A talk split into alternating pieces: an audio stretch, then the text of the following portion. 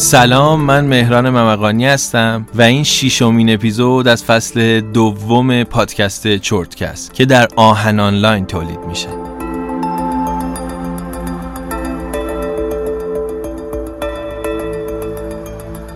چورتکست صرفاً مقدماتی رو در مورد بازارهای مالی و اصول اقتصادی به شما توضیح میده. برای درک دقیق‌تر این موضوعات باید خودتون به مطالعه بپردازید و ما هیچ توصیه مالی و توصیه سرمایه‌گذاری مستقیمی رو برای شما نداریم.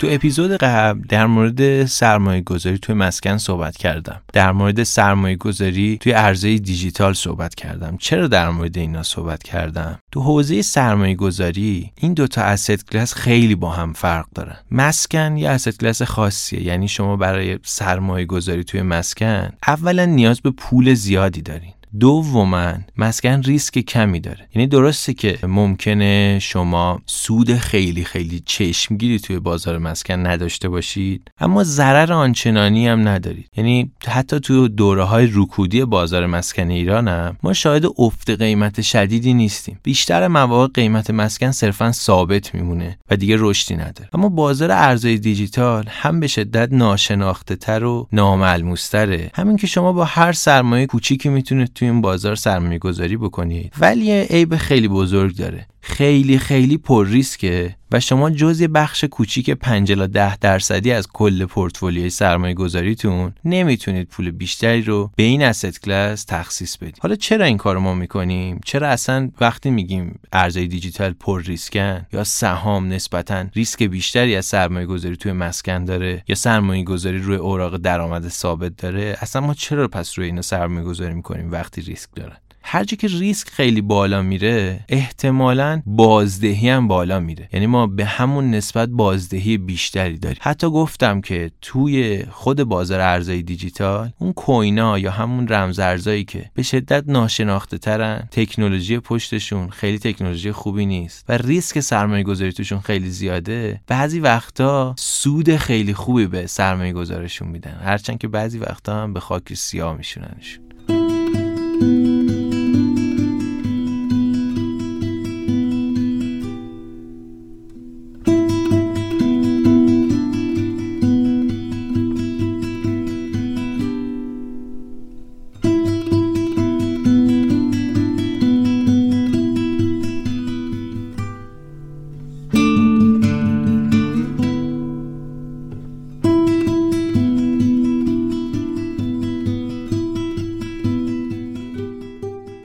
حالا ما میخوایم راجع به سبد صحبت کنیم. تصور کنید که شما نشستید، میخواید یه بخشی از داراییتون خونه بخرید، ماشین بخرید، اوراق درآمد ثابت بخرید، سهام بخرید، طلا بخرید، آثار هنری بخرید، باغ و ویلا بخرید، ارز دیجیتال بخرید. چی کار باید بکنید؟ باغ و ویلا و ملک و مسکن ریسک کمی دارن، بازدهی کمی دارن و یه چیز دیگه اینه که شما وقتی یه ملک دارید، اون یه ملک دیگه نمیشه دوتا. در واقع قدرت خرید شما رو زیاد نمیکنه. شما با فروش اون یه ملکی نهایتا میتونید برید یه ملکی شبیه اون یه جای دیگه بخرید. خیلی پولدار نمیشید. ولی وقتی رو ارزهای دیجیتال سرمایه گذاری میکنید، ممکنه اگر خوب فکر بکنید و خوش شانس باشید، تو این بازار خوش شانس بودن هم خیلی مهمه و صبور باشید، ممکنه با اون پولی که گذاشتید و مثلا با اون پول میشه ده متر آپارتمان توی تهران خرید امروز، ممکنه ده سال دیگه بتونید با اون پول دویست متر آپارتمان بخرید. در نتیجه سرمایه گذاری توی این حوزه قدرت خرید شما رو بیشتر میکنه، به معنای واقعی کلمه شما رو پولدار میکنه. اینه که شما حتما حتما حتما واسه اینکه بتونید بازدهی خوبی داشته باشید، بازدهی بیشتر از میانگین داشته باشید، اون شاگرده باشید که معدلش بالاتر از میانگین کلاسه، باید جز مسکن، جز سهام، یه چیزای پر ریسک تری هم تو سبد داراییتون داشته باشید، مثل همین ارزهای دیجیتال. البته این خیلی لزومی نداره که ارزهای دیجیتال باشه، میتونه سهام باشه به جاش، ولی خب ریسک ارزهای دیجیتال به مراتب از سهام هم بیشتره، حداقل توی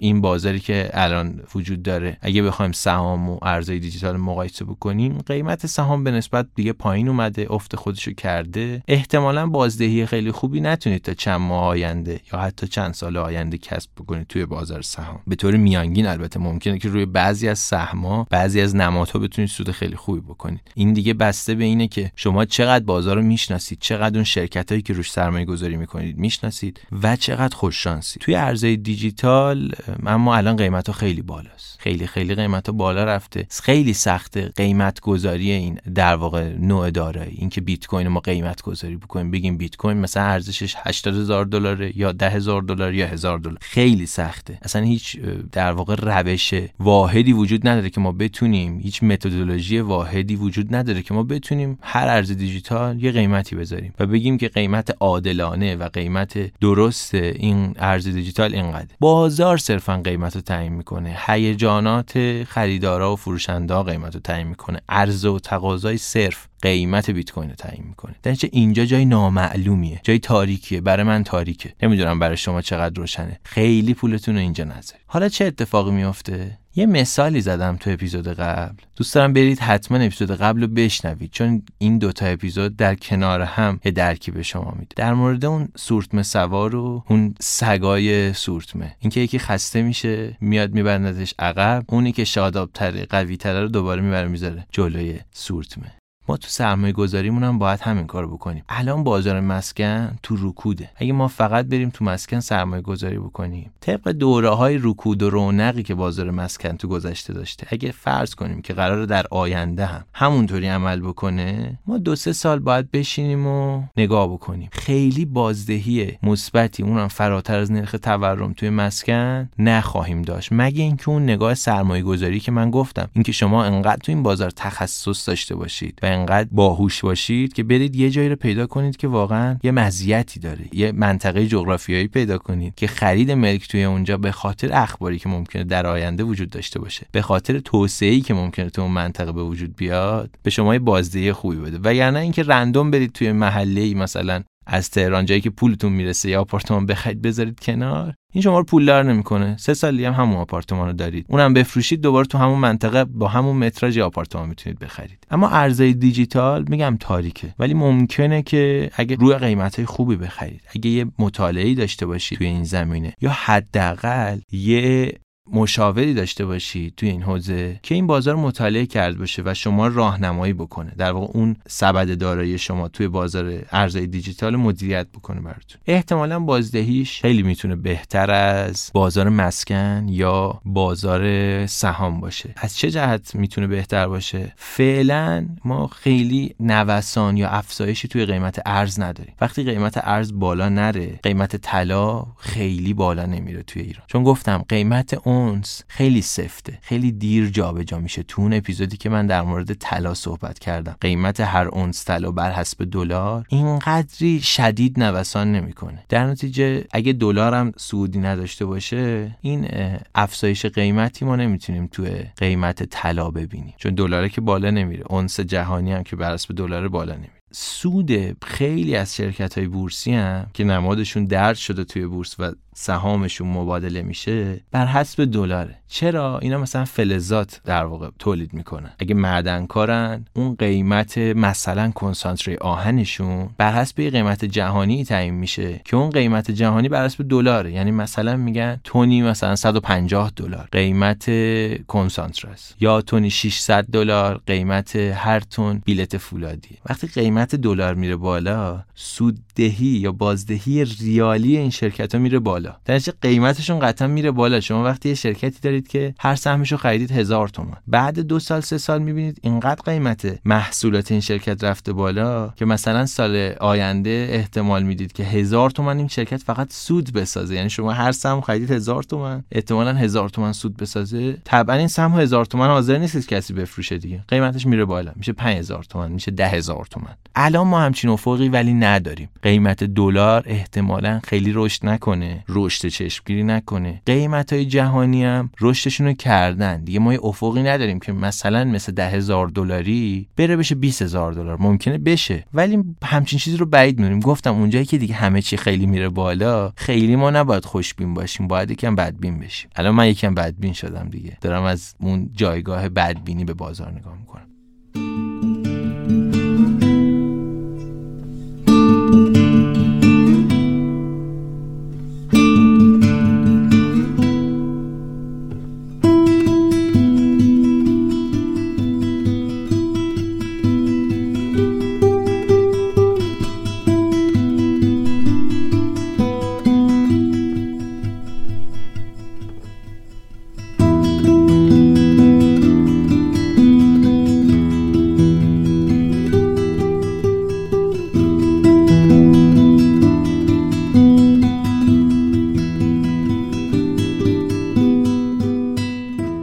همه اینا رو که کنار هم میذاریم میبینیم که اینا یه رابطه‌ای هم با هم دارن. یعنی وقتی مسکن رشد نمیکنه، سهام هم رشد نمیکنه، طلا هم رشد نمیکنه. ولی ارز دیجیتال چه فرقی داره این وسط؟ بیت کوین قیمتش به دلاره، یعنی ممکنه یه روز ده هزار دلار باشه، روز بعد بره بشه پنجاه هزار دلار. حالا قیمت دلار رشد نکرده باشه، شما پولتون دلاری سود کرده، یعنی شما اون بیت کوین رو خریدید روی دلار بیست هزار تومانی، رفتید ده هزار دلار بیت کوین خریدید، امروز هم دلار بیست هزار تومانه، میخواید برید اون رو بفروشید. اینجا شما هم سود دلاری کردید، هم سود ریالی خیلی خیلی چشمگیر کردید. وجود یه همچین داراییایی که نسبتاً پر ریسکن و ریسک خیلی بالایی دارن، یعنی ممکنه نوسانات خیلی شدید داشته باشن، میتونه توی همچین برهه هایی شما رو نجات بده، یه سود خوبی برای شما برمقام بیاره. حالا این نوع دارایی ها همون سگه است که ما توی اون سورتمه خودمون داریم. اینجا ما به این مرحله از سرمایه گذاری که رسیدیم، بازار مسکن خسته است، بازار کمودیتی ها خسته است، ممکنه دیگه رشد نکنه، بازار دلار خسته است، جا نداره شاید خیلی رشد کنه، حداقل تو میان مدت. در نتیجه باید ما همچنان توی اون سورتممون یه محرک، یه سگ دیگه‌ای داشته باشیم که سریعتر بدوه، ما رو به پیش ببره، بازدهی ما رو جلو ببره، ما رو شاگرد بهتری توی این بازار مالی بکنه، از میانگینه بندازه جلو. این که از میانگین جلو بیافتیم از هر چیز دیگه این مهم‌تره، هرچند که باید مدیریت ریسک بکنیم. طبعا اگه خیلی ریسک بکنیم ممکنه ما از میانگین بازار بیافتیم جلو و ممکنه از میانگین بازار هم خیلی بیافتیم عقب. احتمال اینکه بیافتیم هم خیلی عقب خیلی بیشتره، یعنی همین مطالعات اینو نشون میده، هم تجربه هر کسی که تو زندگیش ریسکای زیادی کرده این بوده که ممکنه یه شب پولدار شه، یه شب هم بیچاره شه. درنچه خیلی ریسک نکنید، ریسکایی نکنید که بخواید یه شب پولدار شید. راه سرمایه‌گذاری راهیه که شما صرفاً قدرت خرید خودتون رو آروم آروم رشد بدید، راهی نیست واسه پولدار شدن. من اینجا راه واسه پول در آوردن یا پولدار شدن به کسی نشون نمیدم. همه ما باید یه تخصصی داشته باشیم، از اون طریق بتونیم پول در بیاریم، بعد حالا اون پولی که از اون طریق در آوردیم رو بیایم سرمایه گذاری بکنیم به امید اینکه در آینده این سرمایه گذاریه یه عایدی خوبی داشته باشه، جدای از اون منشأ درآمد ثابتی که ما برای خودمون درست کردیم. مثلا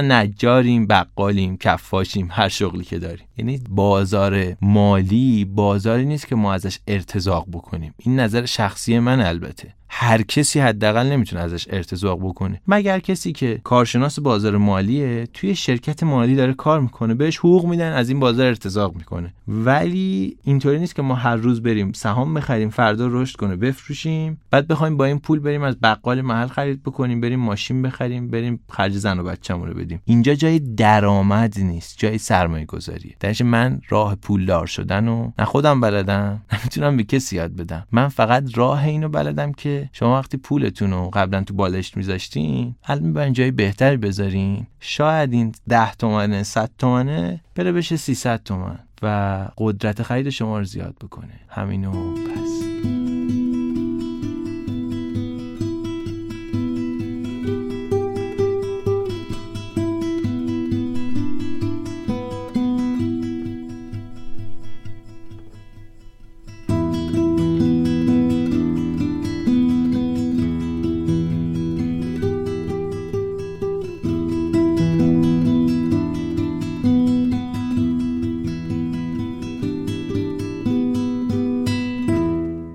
من در مورد همه این مسائل خیلی ساده و ابتدایی صحبت کردم، خیلی مسئله رو تخصصی نکردم. میخوام یه چیز تخصصی اینجا توضیح بدم، ولی خود شما باید برید در موردش بخونید اگه بهش علاقه من بودید. اونم چیه؟ اونم ضریب بتاست. ضریب بتا چیه؟ بتا همون بتای یونانی، به فارسی هم بنویسید ضریب بتا، احتمالاً گوگل بکنید یه سری مقالات میاد که میتونید مطالعه بکنید. ضریب بتا نشون میده که مثلا توی بازار سهام، این سهم مثلا سهم فولاد مبارکه به نسبت میانگین کل بازار چه عمل کردی داشته. اگر خلاف روند بوده، یعنی وقتی که بازار بالا میره این نزولی میشده، وقتی که بازار نزولی میشده این صعودی میشده، احتمالاً ما یه بتای منفی داریم، یعنی عددی که میگیریم یه عدد منفیه برای بتا. این که چطور بتا محاسبه میشه هم در واقع میتونید گوگل بکنید، خیلی پیچیده نیست که چطور بتا محاسبه میشه. یه فرمولی داره، هرچند که نیازی نیست خودتون محاسبه بکنید. خیلی از پلتفرمایی که برای در واقع اسکرین کردن، برای فیلتر کردن نمادهای بازار سرمایه وجود داره، به شما ضریب بتا هم میده. واسه هر سهمی که بخواید میتونید ضریب بتاش هم ببینید.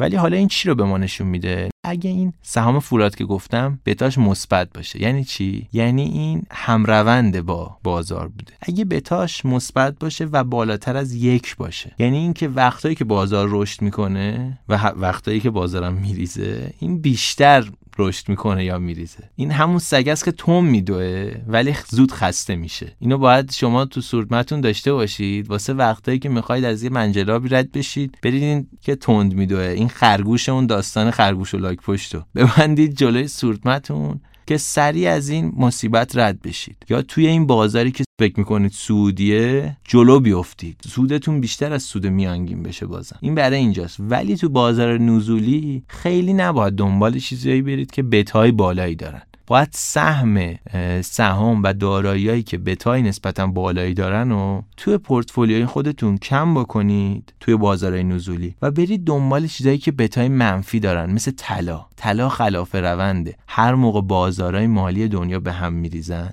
اقتصادهای بزرگ دنیا دوچار بحران میشن، قیمت طلا بالا میره، قیمت سهام ممکنه پایین بیاد، قیمت خیلی از کمودیتی‌ها ممکنه پایین بیاد، ولی قیمت طلا بالا میره. یا بعضی از سهام هستن که مثلا افت قیمت دلار ممکنه که سوددهیشون رو بیشتر بکنه. چرا؟ چون اینا بخش زیادی از هزینه هاشون دلاریه و با افت قیمت دلار هزینه هاشون کم میشه، درآمداشون هم که فرض میکنیم ثابته. ثابت موندن درآمد و کم شدن هزینه یعنی چی؟ یعنی رشد سوددهی، رشد بازدهی اون شرکت. شما باید توی مواقعی که بازار از یه سیکلی، از یک چرخه‌ای خارج میشه، برید روی سبک دارایی‌های جدیدی. الان داشتن طلا توی پورتفولیوی ما شاید خیلی کمک کننده باشه، مخصوصا اگه تو قیمت‌های خوبی بخریم. داشتن ارزهای دیجیتال، گفتم چون بتای خیلی خیلی بالایی اینا دارن، میتونه برای ما سودی داشته باشه، ولی خب طبعا حجمی از پورتفولیومون که ما می‌خوایم تخصیص بدیم به اینا باید کم باشه. داشتن مسکن خیلی نمیتونه به ما کمک بکنه، ولی فروشش هم اصلا عاقلانه نیست توی این بازار، چون قیمت‌ها الان پایینه. یعنی به نسبت ماهای گذشته اگر شما تلاش داشته باشید که این مسکن رو بفروشید، چون بازار مسکن وارد رکود شده، ناچارید که پایینتر از قیمت بازار بفروشید که مشتری براش وجود داشته باشه و ملک شما رو توی زمان کوتاه ازتون بخره. پس به این فکر بکنید که توی هر فازی از بازار، توی هر دوره‌ای، تو دوره رونق مثلا بازار سهام، یه مقدار ریسک بکنید و سهامی که بتای خیلی زیادی دارن، احتمالاً رشد زیادی دارن، توی پورتفولیوتون زیاد بکنید. ولی وقتی رشد این بازار تموم شد، برید دنبال سهام خلاف روند، یعنی سهامی که توی بازار نزولی تجربه به ما نشون داده اینا رشد ممکنه بکنن یا حداقل نریزن، افت قیمت نداشته باشن، که ما گفتم پول از دست ندادن خیلی مهمتر از سود کردنه. ما دیگه حداقل ضرر نکنیم، اون سودایی که با خون دل توی این بازار جمع کردیم و از دست ندیم، پولمون رو برداریم بذاریم بذاریم روی طلا، روی بعضی از این سهام که در واقع اینا یا یه بازدهی خوبی به ما بدن، بازدهی مثبت‌تر از میانگین به ما بدن توی این دوره رکودی که هیچکس میتونه پول در بیاره، یا اینکه ما لااقل پولی از دست ندیم.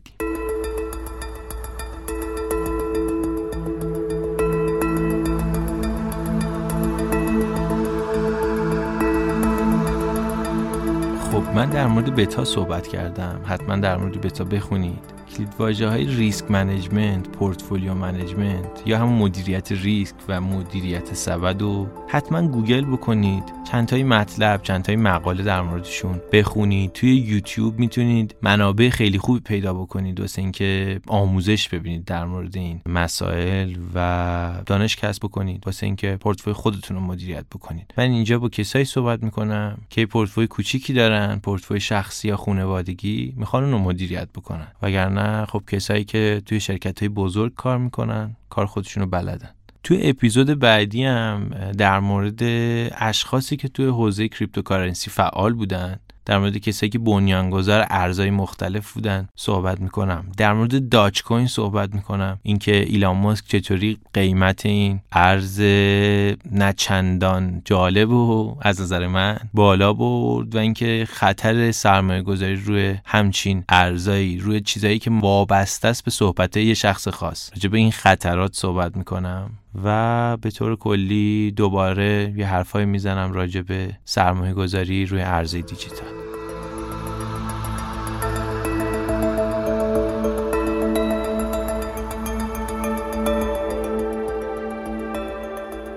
خب من بالاخره میخوام یه تشکر ویژه بکنم از همکارام، از تیم چورتکه که تلاش و پشت کارشون باعث شد که بتونیم این پادکست رو بسازیم و به گوش شما برسونیم. تشکر ویژه دارم از نفیس عرب، متخصص صدا که مسئولیت میکس، ویرایش و صداگذاری اپیزودهای چورتکه رو انجام میده و البته توی مراحل ضبط پادکست و گویندگی کمک خیلی زیادی به من کرده. از گرافیست عزیزمون شیدا رضوانیان ممنونم که تا به امروز مسئولیت طراحی بصری چورتکه رو به عهده داشته و در نهایتم از شیلا رضایی متشکرم که مدیر تولید و مسئولیت انتشار و نظارت بر چورتکه رو به عهده داره. من مهران ممقانی توی تیم چورتکه مسئول تولید محتوا، نویسندگی و گویندگی چورتکه هستم. البته مسئولیت سوشال مدیای چورتکه هم به عهده منه و هم تو توییتر هم در آینده توی چنل تلگرام چورتکه و بلاگ چورتکه و اینستاگرام چورتکه در خدمت شما خواهم بود. بازم خیلی متشکرم که به ما گوش کردین. امیدوارم که حتما حتما حتما ما رو به دوستان و اطرافیانتون معرفی بکنید. بهترین حمایت از ما همین معرفی کردن به دیگرانه و اینکه حتما ما رو توی توییتر دنبال کنید. نظرات خودتون و انتقادات خودتون و پیشنهادات خودتون رو با ما در میون بذارید. خدا نگهدار.